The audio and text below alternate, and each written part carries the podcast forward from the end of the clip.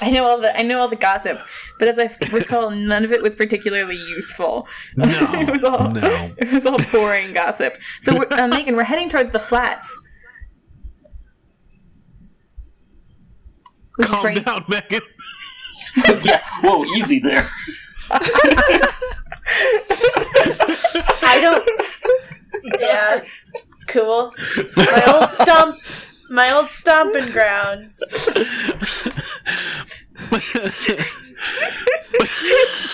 some reason, I thought you'd be more excited. Literally, well, it's because I don't know anything about them, really, except for, like, that's where I'm from, and that's where my gunslinger master is, so uh, I don't have cool knowledge to share.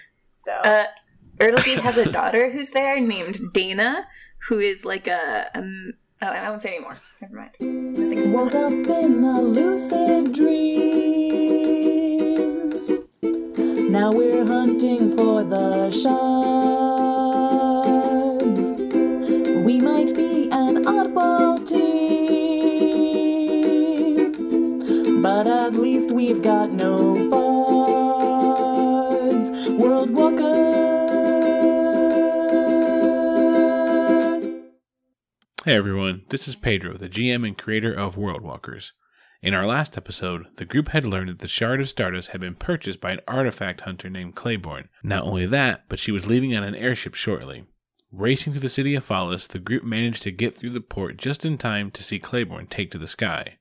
Undeterred, Ertelbee decided to break the G M's plans in half by turning into a mouse and flying a goddamn raven familiar up to the airship.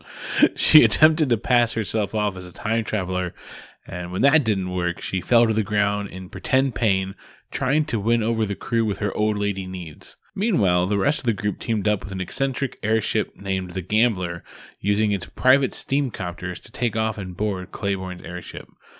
We joined the group as they prepare to board the airship which holds their beloved grandmother and the next Shard of Stardust.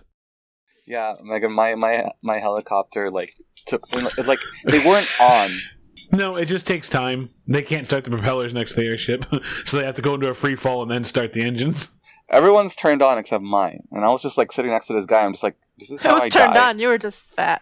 Oh. Well, the, he uh, was heavy, yeah, because he was, they, they, they're not built for forged. It didn't happen for Tin because Tin was built for flight. Oh, she's light. Oh. Right? Oh, that's right. Oh, that's right. Oh, yeah. I know so much about my character. All right, so we are going to start with the group, uh, not Ertelbee. I mean, you can start with Ertelbee if you want to, but... Group first. Okay, I was going to say, I don't know what you'd be doing. I'm all alone. Takes off her shoes. All by myself. I can... Oh, wait, she can heat metal. I did equip that last time. Um, so maybe she starts a small fire? Sounds like anarchy! Oh, man. If we can she's considering shark, starting a small fire. Um, she's long since known that she... Uh, She could someday heat metal. With the whirling gyros and scraping of gears filling your ears as you ride your skycopters upward, you begin to approach the Falcon. Beautiful polished wood makes up the base of the ship, which is carried by an enormous single balloon. Wrapped around the balloon are mechanical lacings that feed into a series of propellers towards the back, while giant sails come off the back end of both the balloon and the ship like a fish's tail, giving it a finer degree of control in the air than you think the Gambler has. And you rise up, and then how do you want to do this? Like, do you guys want to figure out, are you trying to get in from underneath? Are you going to jump in off the deck, like on top of the deck? Like, how do you want to approach the Falcon? I mean, is, what are there, are there entrances at the bottom of the Falcon, like, that we can, like, glide into? Or how big there are There is a loading bay you could try to break into, but you'd have to bring the cop, the steamcopter up to the side and then try to break in. Oh, that actually sounds... Because we don't want to attract attention until we absolutely have to. But we are five copters whoop, whoop, whoop, whoop, whooping towards like the how- ship. I don't I don't think we can exactly be subtle about it. Yeah, so I would I would just have, like, um the group approach, and Vasa would, like, make an effort to wave so that it's, like, a visibly friendly uh, gesture as they approach. Oh, onto the deck? Yeah, that's pretty much. Smart, yes. As you approach, one of the dwarves uh, mentions to Vasa, um, says, you know, we're just dropping you off, right? After this, we're going. Vasa goes...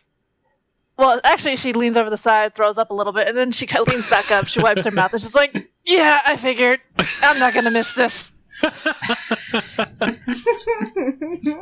All right, so um, they bring you in. You do your best efforts. In fact, let's do a charisma check. Who wants to be the face of the group? Um, uh, I guess you can all do it. We can do a group charisma check. Yeah. All right. Group charisma check? Group charisma check! Oh, God. Oh, God. It's your time to shine, Brumblestone. I got a four! Vasa got a twenty-three. Oh, geez. For all that she is airsick. And um, hungover. Four. So it's like the rest of you are coming in, you're just barely holding on. Your, your ships are just like... just struggling to the air. Vasa comes down on a ray of light. Like the, the clouds Cloud break fire. Open and there's like a beam of light as she approaches, and she's just like waving. Like, several serenely. Of the crew members turn religious on the spot. There's no religion on the world. No. Uh... She's like the birth of Venus right now. She's like, uh... and it's, it's, it's, the, it's because she's far away that she looks so serene and composed. But as she gets closer, it's like the morning after you see her face.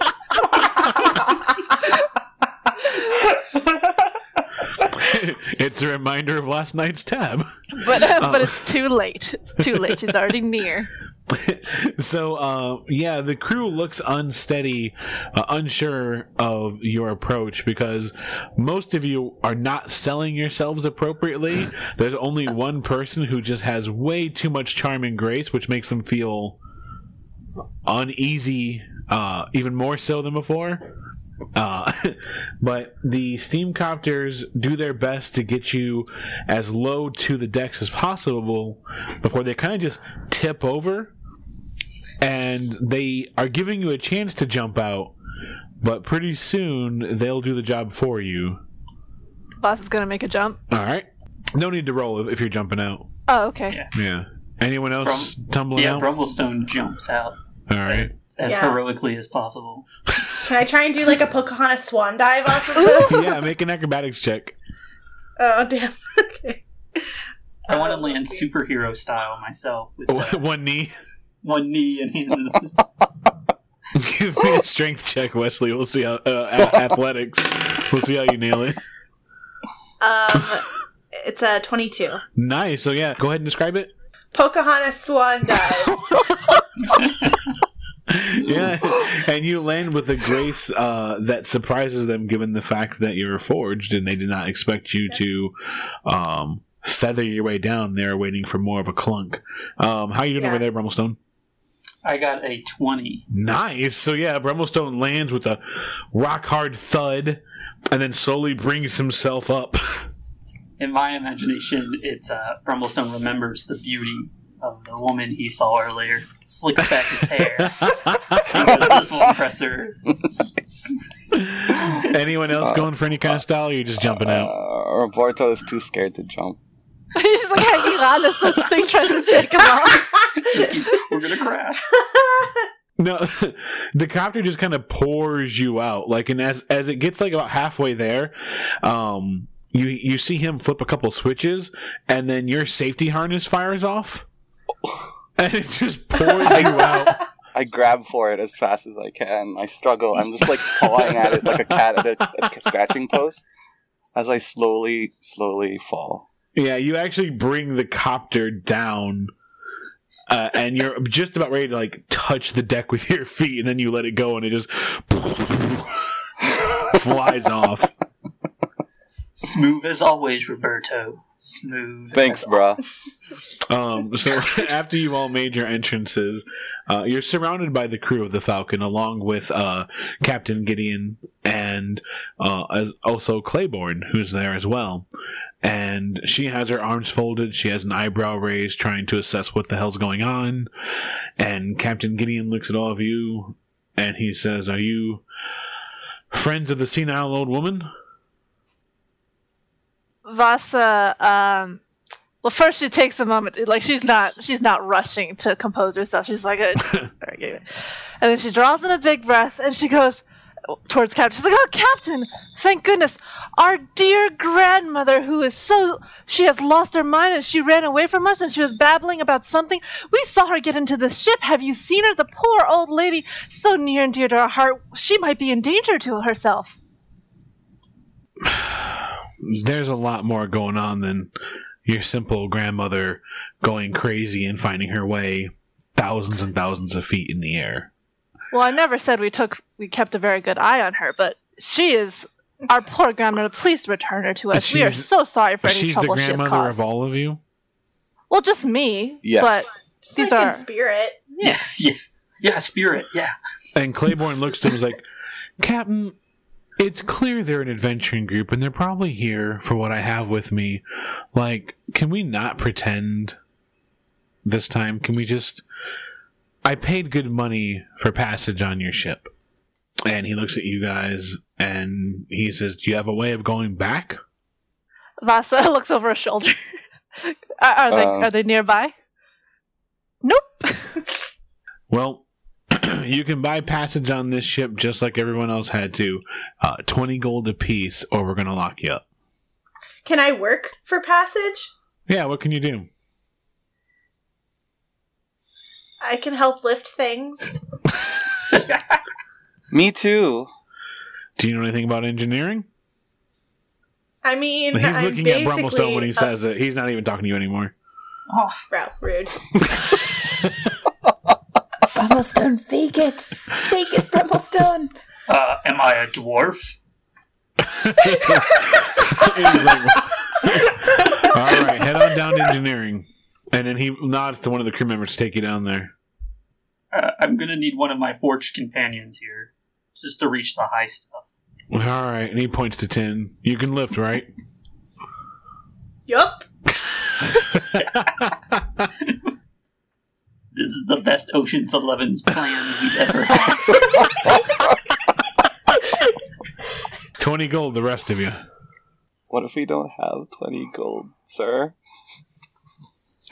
Then you're going to get I... locked up. Okay, that sounds fun. I put my hands out. Several of the crew are confused and they just they walk you down there. So cheap that you'd be willing to get locked up to. Yeah. Uh, before they put you in the cell, uh, they are going to take all your stuff. Aww. What about my cat? When they Can find I... the cat, they're kind of like, like they're taking your stuff, they're they're taking your weapons and all that, and they go like, "Aww." And they're Aww. momentarily uh, warmed up by the cat. um, I I humbly ask for my cat. And they look at each other, and one of them's like, "You're an adventurer, right?" Uh, yes, I guess. He probably, probably trained the cat. Don't give it to him. And they they take your cat and walk away. It's like uh, two inches high. What's wrong with it's you guys? Probably, it's probably another druid.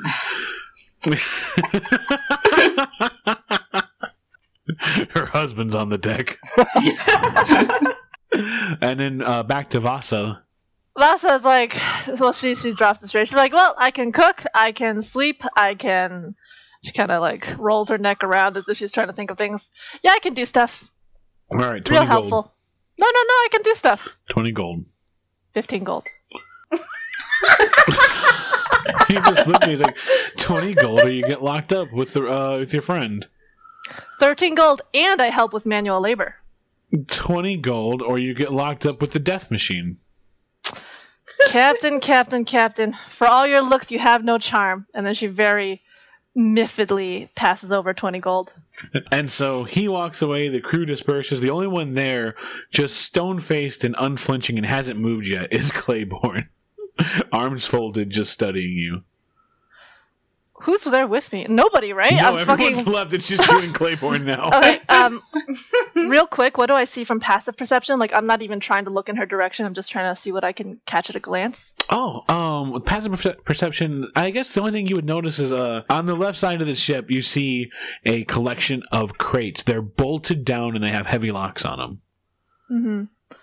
But what do I, like, if I were to just size uh, Claiborne up really quickly, what oh, would I perceive of her? Oh, sorry. I thought you were her? looking not at her. Sorry. Like, uh, I'm trying, I'm, like, side-eyeing her, like, making it not too as obvious that I'm studying her. So the, one of the first things that catches your eye is the fact that as she kind of moves or shifts her weight, you can see, it looks like some kind of reptilian scales on the inside of the cloak. Cool. That's the first thing you would notice. The second thing you would notice is that, uh... her boots are kind of like, kind of an obnoxious green with like little stripes of uh, lime green on the sides. Uh-huh. Um, and then you would also uh, notice that she has a, uh, well, this is pretty easy. You would notice that she has both a short bow and a scimitar on her back.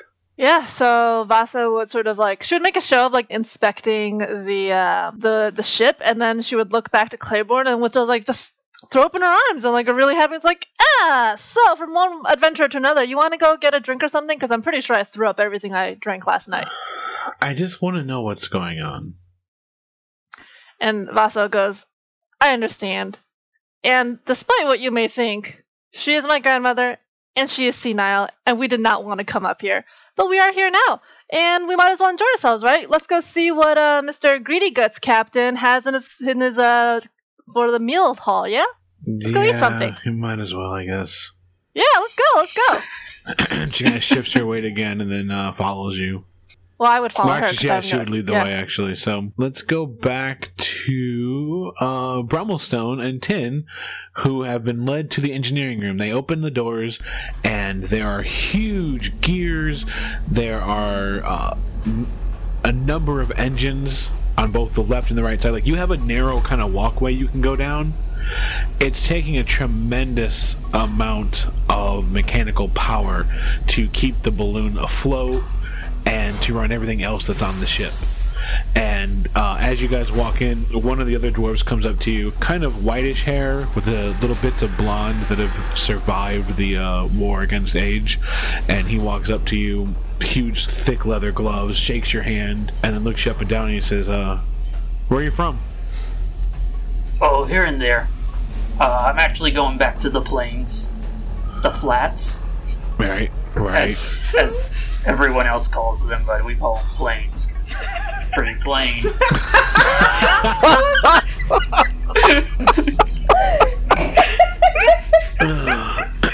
What can I help with? Who do you work with? Like, who, what's your brotherhood? Uh, Greg?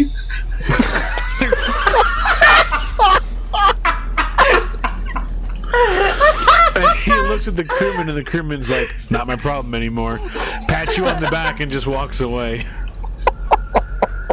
He says, "What? What's that thing doing down here?" Uh, excuse me, thanks. That thing is a friend, I'm... and you will uh, respect her, or you'll learn about the Brotherhood of Greg and how hard we hit. He's truly perplexed at this, and he says, well, she doesn't know anything. Why is she down here? She knows more than you ever will. Yeah! I'm like just behind him, like... Ooh, I'm Type Squad. And he... He says, do you mind if I uh, talk to my new friend here for a second? And he pulls Brumblestone away from you, Tin. Uh, anything you have to say to me, you say in front of her. And he says, what's the deal? Are you a doppelganger? Uh, no, just an adventurer who's uh, maybe a little out of his depth. Just let me sweep. I needed to save the money. And Tin, you would know why he's asking that. So, where you come from, um, your kingdom of Kadim, they created two different types of weapons for the war. The first was your kind, the forged, right? Just huge machines of death that were supposed to utterly wipe out and destroy everything in their path.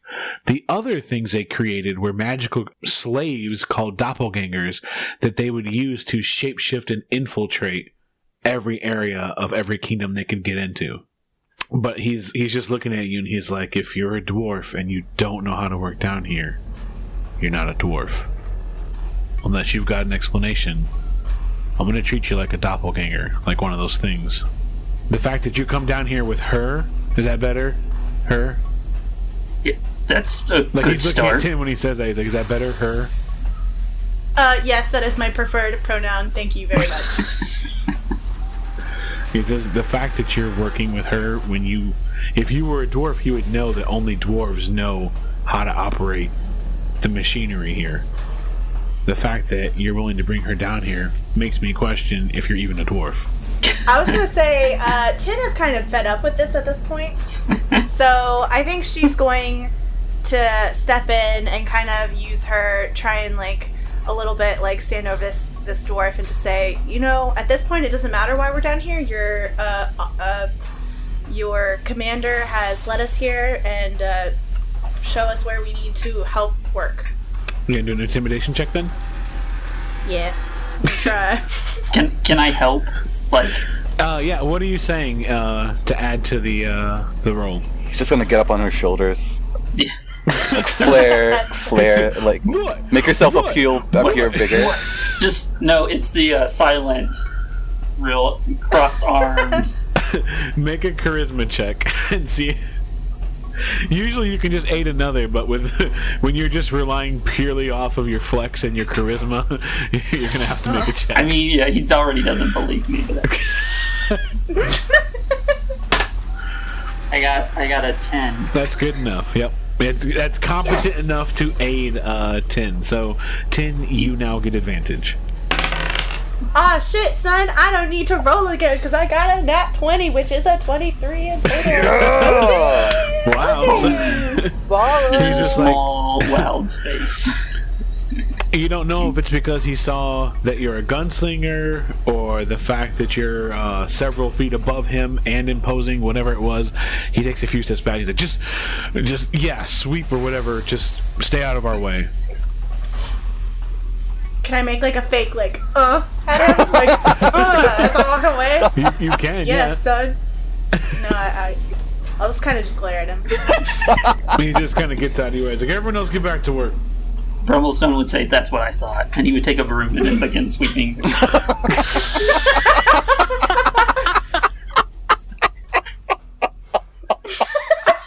Yeah.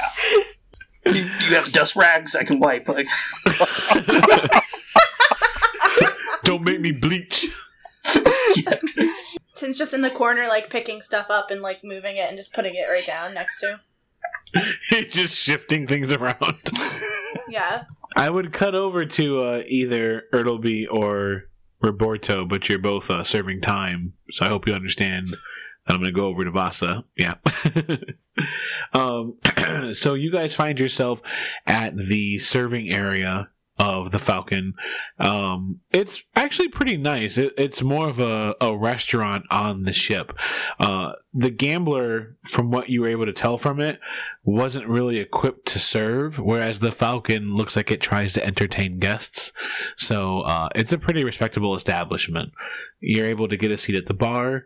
There's no one else in there. And after you order a couple drinks, uh, Claiborne pays. Uh, she says, okay, so... That makes Vasa smile real wide and clap her on the shoulder. She uh, looks a little awkward when you do it, like as in... Like she's just not used to human contact, maybe? Yeah. Yeah. Uh, and a little bit of her like toughness fades for a second. Yeah. And then she says, okay, so... Please, just tell me what's going on. Your friend claims that she's me from the future. Uh, she claims that uh, radioactive waste turns me into a druid, I guess, and that I'll eventually go insane, but the only thing I remember is coming back in time uh, and trying to get uh, a, an artist's artifact from me in the past, which I don't know how time travel works, but it seems like if she took it, then it wouldn't work because then I never had it, and she wouldn't grow old, and then... I mean, so as, I know I'm entertaining all this. I don't believe her. She's crazy. But even if I did, I, I, I'm trying to put it together. So Vasa, as she's receiving her drinks, she looks like she livens up a little bit. And as she's listening to Claiborne describe the story, she just like, she just laughs. She, she clearly laughs in amusement at this. And she goes, ah, that, that is my grandmother. And she kind of laughs a little more. And then she launch us into this story that's loosely based off of um, like a like an encounter. Like, obviously she replaces monsters with more like local monsters. She assumes they have wolf beasts or whatever, and she just kind of describes uh, Ertelbee shenanigans. Like, did you know that she turned into a cat and she thought that she could sit on its head? So she kind of then she kind of circles back around. She's like, yeah, so no, she I wasn't I wasn't lying to you. She's she's my grandmother, my grandmother, obviously not theirs, and she's not all there. She was a great adventurer in her youth. She could shoot the f the wings off a fly from halfway across town. And I was her granddaughter that got up to no good. And she gestures at, and she gestures at herself, which is obviously her clothing is bruised, and she kind of taps at her scar and she's, you know, I got to no good, but she never abandoned me. She always took me in whenever I got into a scrap that I couldn't back out of. She always paid my bail whenever I found myself in jail. And now she's slowly losing her mind, and she's determined to go on one final great adventure. And I owe that to her. And it's been it's been great, really. We've the team that we found, the friends we found, we've been going around just kind of battling beasts, and sometimes she's there and she's so sharp and you should just, you should hear the stories she can tell. And then other times she just kind of drifts away, and and then and then she kind of looks like, she's like, what's your, what's your name? Well, Claiborne. Yeah, no, she got wind that you had some piece of artifact and she just thought it would be a great adventure because she had to rescue it, and next thing you know, she got away from us, and she had freaking, freaking turned into a mouse and flew onto the ship. And I was like, "Well, fuck it." But she's I guess like, that's where I'm getting lost. Yeah. She turned into a mouse and flew on the ship. Yep. She, she's a druid. You mean a bat? No, no, no, no. Um, squeak, squeak. You know, and she like takes a shot, and she kind of like motions more like, you know, squeaky things, the things that like, you no, know. No, I understand what a mouse is. I just didn't know they could fly. No, she has, as a druid, she can influence other animals, and she freaking found herself a bird, of all things, and she flew up here. Didn't you see that? I saw that. I fucking chased her halfway through town trying to get her to land. But she heard that you were on the ship, and now she's here, and now, and she takes a shot for um, dramatic effect. Now we're here, and I just want my grandmother back, and I want to get her a safe place before we go on to our next adventure. Well, I'll talk to the captain then. Oh, I thank mean, you so much. I mean, I don't know about taking a grandmother around on the kind of adventures it sounds like you're going on, but that's not my place to judge. If if that's all there is to it, if she's just this harmless, crazy old lady, I mean... Yeah, that's fine. But then, but then Vasa sort of like elbows her and she's like, "Well, what are you talking about? I mean, sure, she's a senile grandmother, but you you can't possibly adventure alone on your own, can you? How could you do that?" I I just do. I don't I don't know. I'm not an adventurer, I guess. Is maybe that's the difference between you and me. Vasa folds her arms in a very attentive. She's like, "No, then what are you? Because I see that blade on you. You know how to use it." I know how to what use it, but I, I'm a treasure hunter. My job isn't to go find adventure. My job is to avoid adventure and take everything from it. No, are you on a are you on a treasure hunt right now? And she's kind of like, "Yeah, really? How dangerous was it?" It wasn't dangerous at all because basically. I just went and I bought the item at the, at an auction. Vasa just like slaps the counter, just like, says, "What? That, what? That can't be it. That's it. That's all it takes." Sometimes that's all it takes is just money. You don't have to fight and kill your way through everything. But you're missing out because we could, you know, you could, you could join us. You could join up with us. Yeah. Yeah. No, I mean, she like she kind of she opens her, she turns to the side and she shows her own weapon. She's like, "Because I know how to use this, too, and I just think between you and me that, you know, maybe we do a little adventuring, a little treasure hunting. I think I think we'd be pretty great." And she kind of, like, nudges her very, like, friendly leg in the side, like, "Yeah, yeah," and she bounces her eyebrows. "Yeah? Do you travel outside of Fallas a lot?" And she says, um, Vasa goes, like, "Oh, well, we're trying. we don't really know how, but you oh, do, okay. don't you? Yeah, well, I was going to ask because you're pretty brazen in walking around with two forged. Nah. If, I, I mean, mean it's not my business in ter- I mean, I don't have anything against the Forge, but it gets really difficult to travel with them when you go into certain kingdoms, right? So I just didn't Vasa- know how you guys got around that. And Vasa just goes, they'll like us. You'll you'll like us. I mean, you saw Roberto, the, the, the guy's a babe. And then Tin, well, she's she can take a punch. She She's useful. No, they'll like us. No, who wouldn't like Forged? Well, how'd you get an engineer on your team? Vasa kind of pauses a moment and she goes, just came with the Forged. Followed the Forged around. Huh. Like, I kind of saw the Forged first, and then he was kind of there. And I was like, yeah, you know, we're a small group, but we're we're like family. And you look like you could use a little family. Hmm. I don't know about all that, but, I mean... I'm not against traveling with you guys if it means we're gonna. I actually, I, I like to travel. I kind of. And she takes a shot, and she's like, "I, I kind of have to." What do you mean? And she kind of looks around, and nobody's in the bar, and you can you get the feeling that she hasn't talked to anybody in a long time. Yeah, and Vasa's like, just like hand in cheek, like really just listening. And uh, she says, "Well, I mean, to tell you the truth, I." Uh, And she looks around one more time and she's like, I have something of a curse. What? And then Vasa says, it's an ex-husband, isn't it? He must be a total asshole.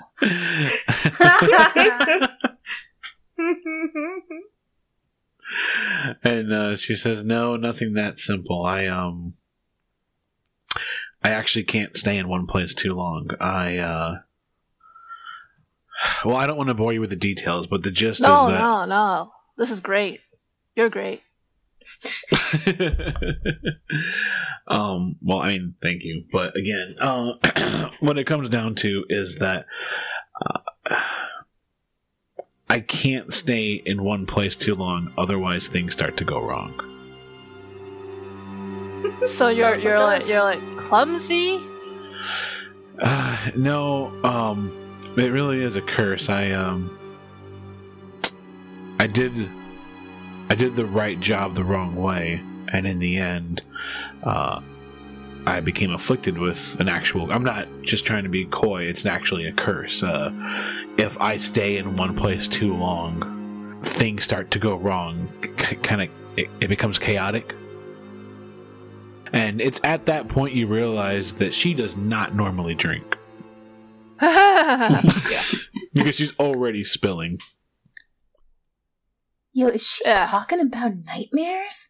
And the, well, Vasa's, she's kind of like, she's looking at her sideways now. And obviously Vasa's like, sh- despite her, her drinking, she's clearly like, actually from uh, hungover to sober now. So that's yeah. how she works. And then she goes, well, what, what's what's chaos? L- lady, what, what do you mean? Are are are... Am I gonna die? Last time I tried staying in one place too long, and I don't know how long it takes for it to happen. It seems to be different every time, but I I, I tried to settle down at one point and stop this life, and uh, it wasn't too long before there was a wildfire outside of the city, and then the water became poisoned, and then uh, the city was besieged by terrible creatures that were long thought destroyed. Um, it's it's really that. It's that if I stay in a place too long, the area is doomed to fall apart. So you chose to step on a ship that flies in the air. Right now, yeah, it helps. I'm not in one spot. Oh, then Vasa kind of like taps her head. Oh. I see, I see what, I see what you're doing. I see, and then she like kind of pours them, I guess, another chance. It's like, yeah, yeah, let's toast to that. Not being in one spot. uh, she takes Come another on. shot. She takes another shot. Yeah, yeah. And then she, yes. um, hold on, she's gonna roll a. Uh, yeah, she can't hide the burn. She's just like.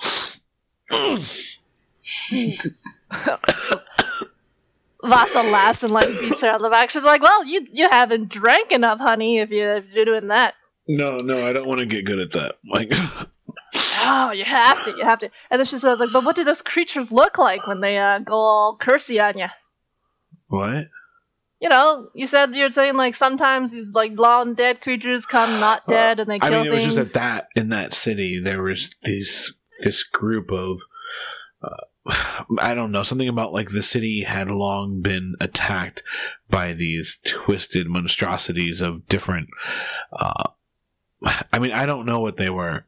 I just know that I stayed too long, and eventually those things came and they started ripping everything apart, and I had to leave. You ever have a you ever have strange dreams and stuff? I don't dream. Why not? Everybody's uh, dream. I had this dream once where everybody was naked and everybody looked so good.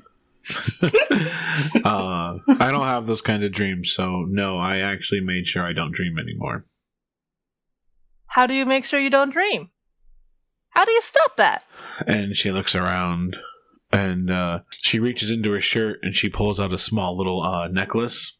And it's kind of, it's not emerald, but it, it, it's a chunk of an uh, emerald-like uh, substance. You're not really able to identify it at first, but you look at it and it does. It's not a shard, but it definitely seems reminiscent of a shard of Stardust. Like, it's not. You can tell that it's not, but it's got that same kind of texture, that same sort of, like, broken, shattered uh, rigidness to it. And uh, she's like, this keeps me from dreaming. And then she puts it back away. She's wearing it around her neck? Yeah. Yeah. Vasa kind of stares at it, and she goes, where can I get one of those? Yeah, I don't know. It took a long time to find something like this. Vasa goes, hmm. Because sometimes my grandmother wakes up at night crying because she dreams of her husband, and that's always the hardest for me. Mm-hmm. And the, that's yeah. rough. You do you know where you got those? I know where I got this. Yeah, I was there. Were there were there more? No, it was just this. Oh. How drunk is Claiborne right now? It's hard to tell because, like, the more drunk she, the more she drinks, the more she talks. But it uh-huh. doesn't seem like she's suffering from anything but inhibitions. Uh huh. And Vasa goes like, "Where was the, like, where was the most favorite place you ever traveled?" You mean like the most exciting or my favorite? Your favorite. And also, Vasa has like. Gradually gotten closer, not in like a romantic sense, but just like more friendly and scoochy, like closed up personal space. The place I would go back to if I could is Coaston, which is actually where I'm heading now. I just can't stay there. Why do you? Why is it your favorite? It's, I mean, have you ever been there? It's a beautiful city that overlooks a cliffside, which looks overlooks a beautiful ocean. Oh man, you should.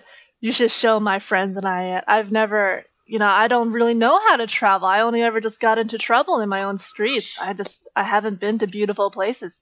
Well, yeah, I mean, just, I'll, I'll come with you. You come with me, I guess. Like, yeah, we... yeah, we'll do it. Yeah, friends. And she, like, makes, forces another shot. Shots, friends, friends. Oh, no more for me, no more for no, me. No, come on, no come on. Uh, uh, uh, you don't want to lose to me, do you? I'm already... Seven in, oh, you're only I'm six. I'm not in a race. I, I'm, I can't do all that. And she oh. kind of pushes the shot glass away, and she's like, oh. we're going to head to Kosnik, and we'll catch the jump reel there, and then after that, we'll be in Coaston before too long. Uh, do you think, uh... And then and the Vasa kind of slaps the table. She's like, oh, wait, wait, wait. Before, uh... She's like, I totally forgot. We need to, um... You think you can talk to the captain, get my friend and my grandma out? Yeah, and she takes her time. She stands up uh, and does everything that she can as she can because she's not feeling too great. But um, she slowly makes her way out of the area. Vasa purposely, as she rises, um, just kind of bunch tumbles into her. Not not necessarily in groups, just kind of like it would push her off balance if she was yeah. that drunk, kind of testing her inebriation. Yeah, um, she seems pretty steady. All right. Yeah. But yeah, but then she like laughs. She's like, "Oh, look at us, look at us!" And she like throws her arm around Claiborne. She's like, "Let's go get my grandmother and that robot." Vasa, that was some amazing schmoozing. I just that was to pretty say. Good. uh, applause for the yeah. schmoozing. Yeah, after a little while, probably longer than uh, you would have liked, Ertelbee, uh, you hear the door unlock and then open. So Ertelbee is actually face down. Um, she has produced some good berries and smeared them on herself as if it's blood. So she is she is faking being horribly injured. So there's some red stuff all over her, and she's not moving. Vasa just cries out, "Grandmother, I'm here!" Ertelbee pretends to be dead still. Claiborne's standing there in shock, and uh, the captain, he's just like, "Well," and he slowly closes the door. Like, I am so sorry. Um, and then he locks it again. No, no, no. Like, no, you open that door. I need to get to my grandmother. You open that door right now. And he hurries up and he unlocks again and pushes the door open. And he's... So she pushes in and she closes the door behind her. I need to mourn. Slam. Yeah. And then, so, and then immediately she, she kind of goes over. She's like, Gra- grandmother? Vasa? Who's, who's with you? I'm dead. Shh. And she goes, and then Vasa's like, well, well, grandmother, we're, uh, lots has happened.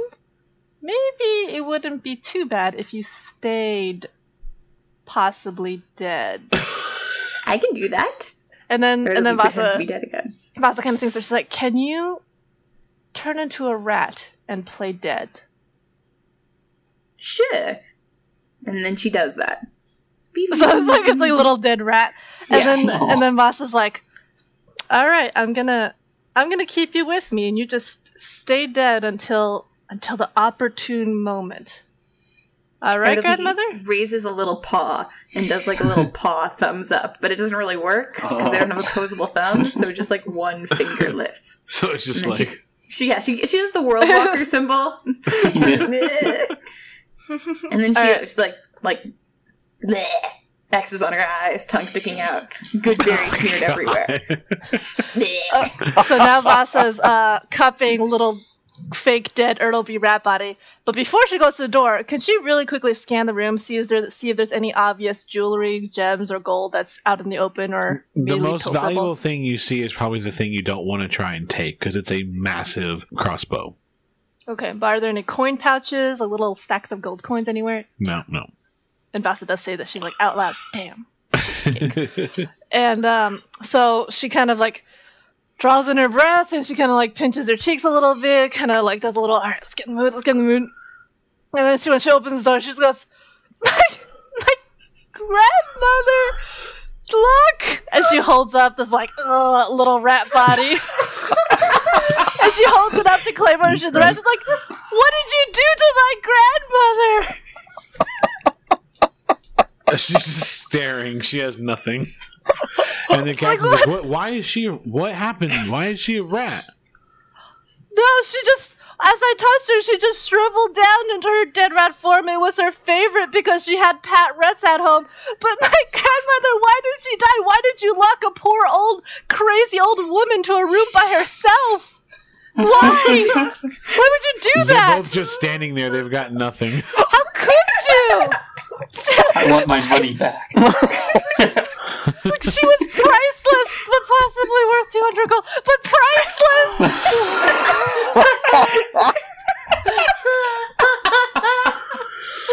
priceless! And then she just kind of like pets it. She, she goes, I don't, I don't know what to do. I, I lost my grandmother. I, I don't know what to do. Huh. And she's like looking at Gideon. She's like, she occasionally looks up at Gideon. And Claiborne just to, like, kind of see. But not, and they're like, both obviously. Just speechless. Like, Gideon eventually uh, gets himself together, and he's like, if there's anything you need, uh, uh, let us know. Maybe a really good suite or, or bedroom that you have here. And, and I just, I don't know if I have enough gold to pay for her burial, because I, I did everything that I could just to get on the ship to save her, and I was too late. My grandmother! Yeah, um, we'll get the crew together and get you a good room. Um, well, my condolences. I, I don't have enough gold to bury her! Well, okay, well, you're not going to bury her on the ship, so just, come on, let's go.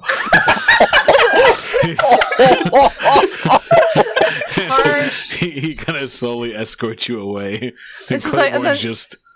And Vasa's like, but what about... What about my forge, Roberto? Is he dead too?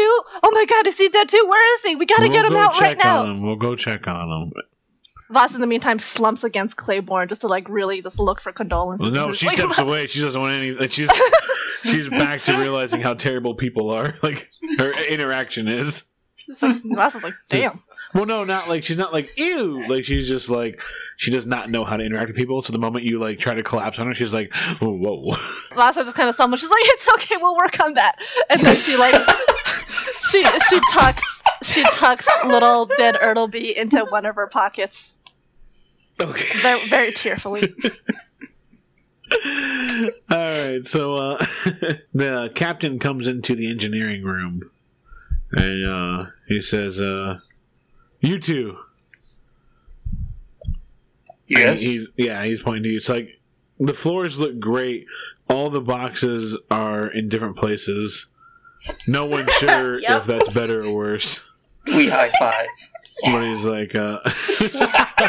nailed it. He's like, uh, yeah, come upstairs with me.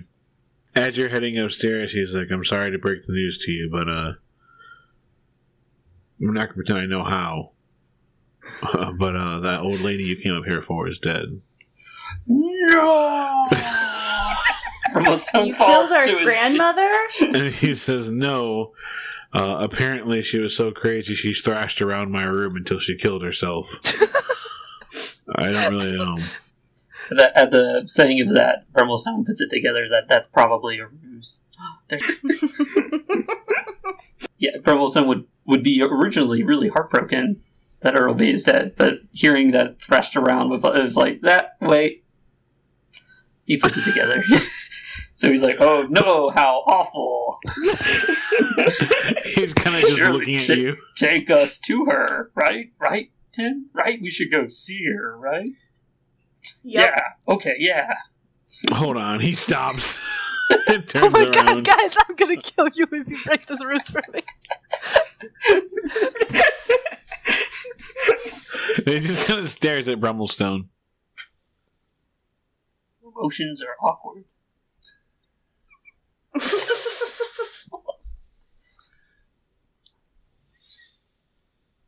Are you still staring? Cry, cry, Brumblestone, cry. Br- Brumblestone. Can I? Can I? Tin, Tin is gonna step on his toes to get him to try and cry. Wait right here. He he uh, he walks away from you guys. Is there anybody else around? No. He just goes upstairs. Uh, we should uh, go somewhere else. Yeah, I'm not gonna wait here. um, we should try and. Uh... We should just fall, like, go where he went, and then just pretend we're just so grieved that, like, we don't know how to follow instructions.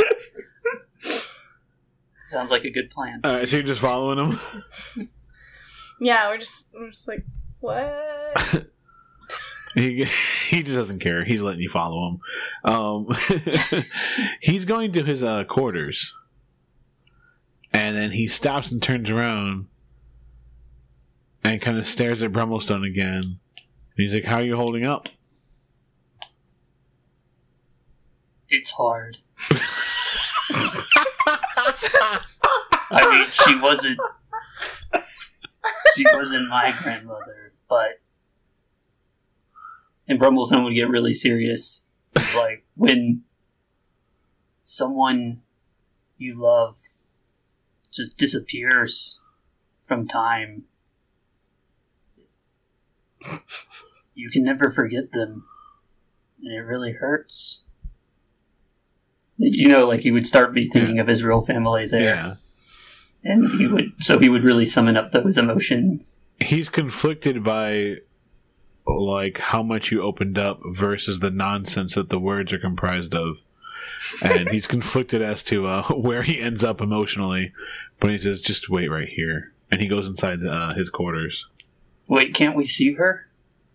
Uh, or her no, body? Um, she she turned into a mouse, and uh, your friend picked her up and went to one of our suites. Well, where are those? Can we go there? Sure. Just wait a second. And he goes inside the uh, quarters for a minute. And then he comes back out. And it looks like he has, like, red juice on his fingers. Shit. Uh-oh. Oh, God. Tin is, like, trying to keep it together. It's like...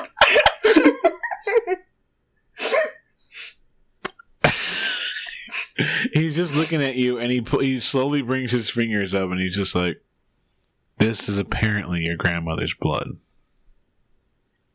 She's a very sweet old lady. That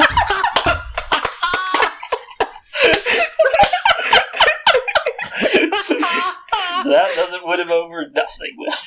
Oh, that's that's the name of the podcast right there. Sweet old lady. She's apparently she's apparently.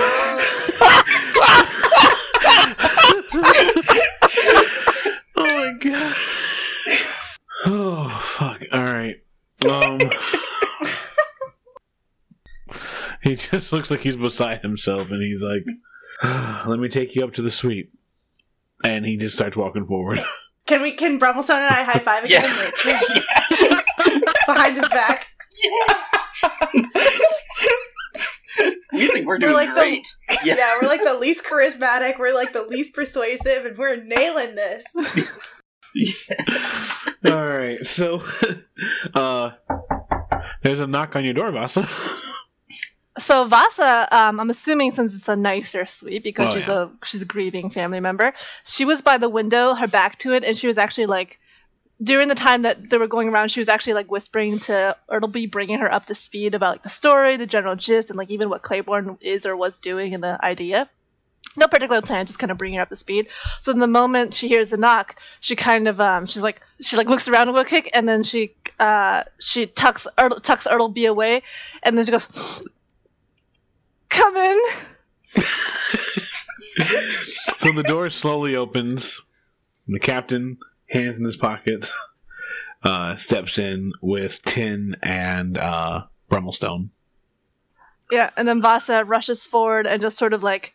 She thinks she like she looks as if she's gonna collapse on, on Brumblestone, but she's like, "Oh, that's such a that's such a distance." So she goes for Tin instead. She's like, "Tin, Grandma died." Uh, Tin goes in for the hug and is like, "I know, we saw her blood." Pats her back. And then and then Vasa like sniffles really hard. She's like, "Captain Gideon, where's my other friend?" He slowly brings his hand out of his pocket. His fingers are covered in a red juice. And Vasa's like, "What did my other friend die to?"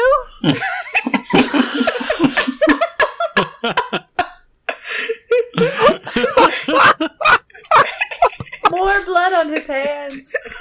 He shuts the door and takes a seat on the bed and just sighs. Guys, it's going perfectly. is, I am desperately trying to figure out what your end game is here. And Vasa's like, "End game? My grandma just died. My world is upside down. I don't. What do you mean? Why are you here?"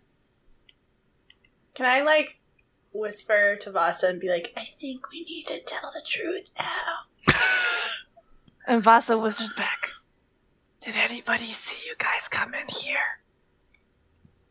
Oh, um. Yes, several people. He's just watching you guys whisper at each other. Oh, like.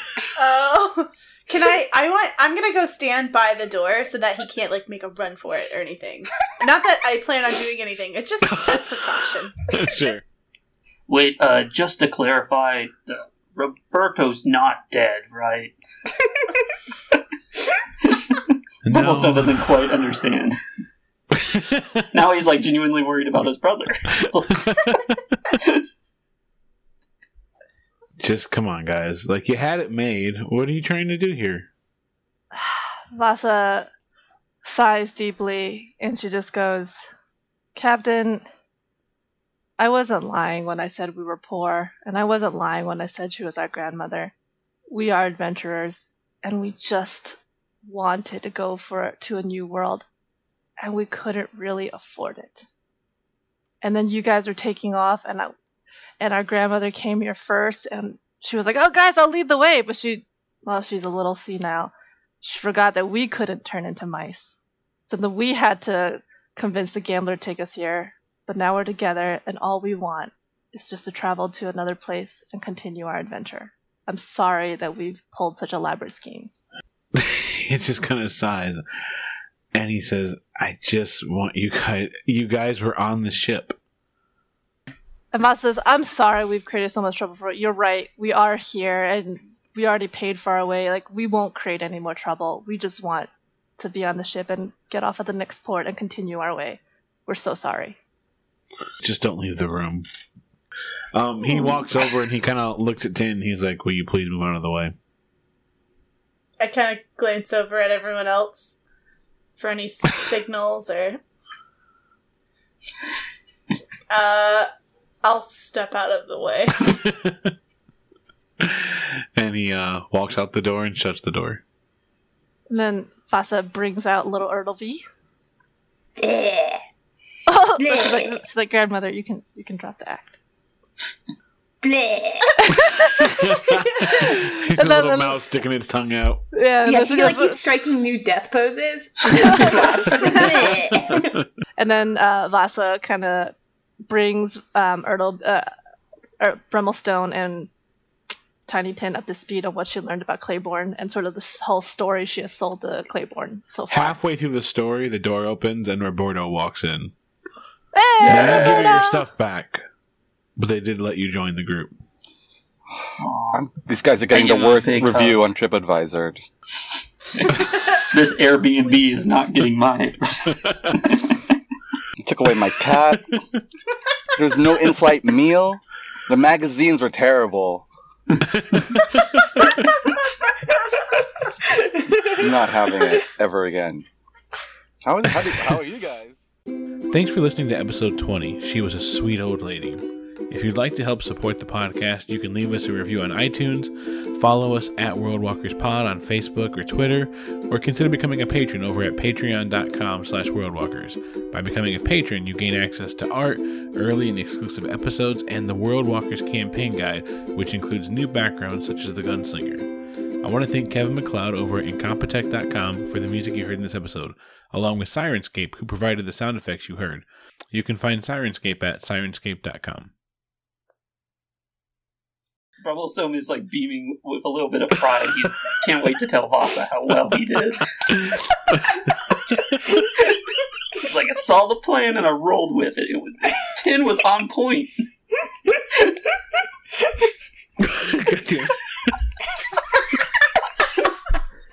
Yeah, trying to stop.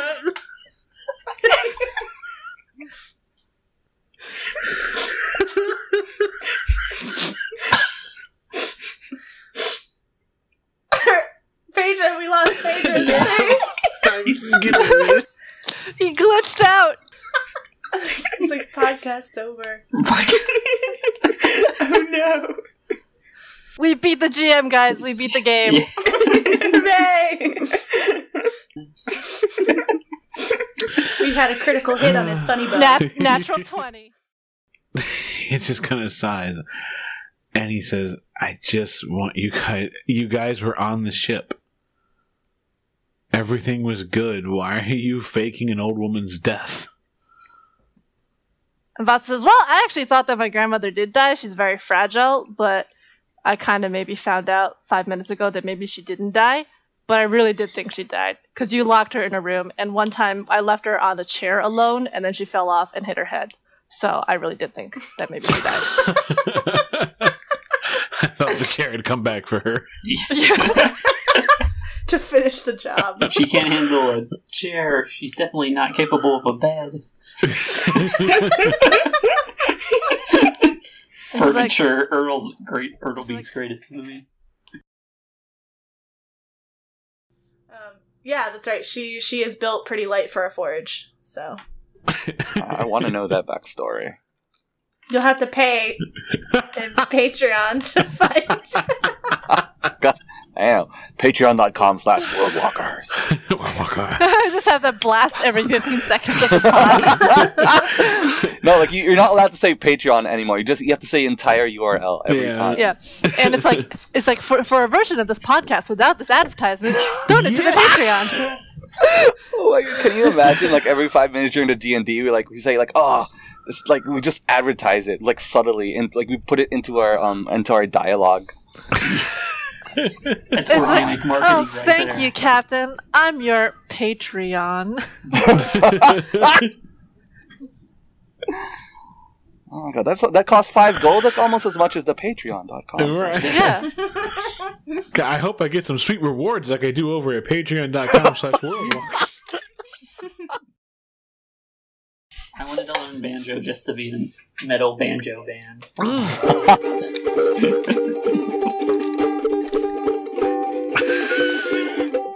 That just sounded bad. That doesn't sound speed metal at all. That was perfect. Right, we've learned a valuable lesson today. I guess, are you saying the answer is no? Uh, for s- speed metal ukulele, I I defer to the experts.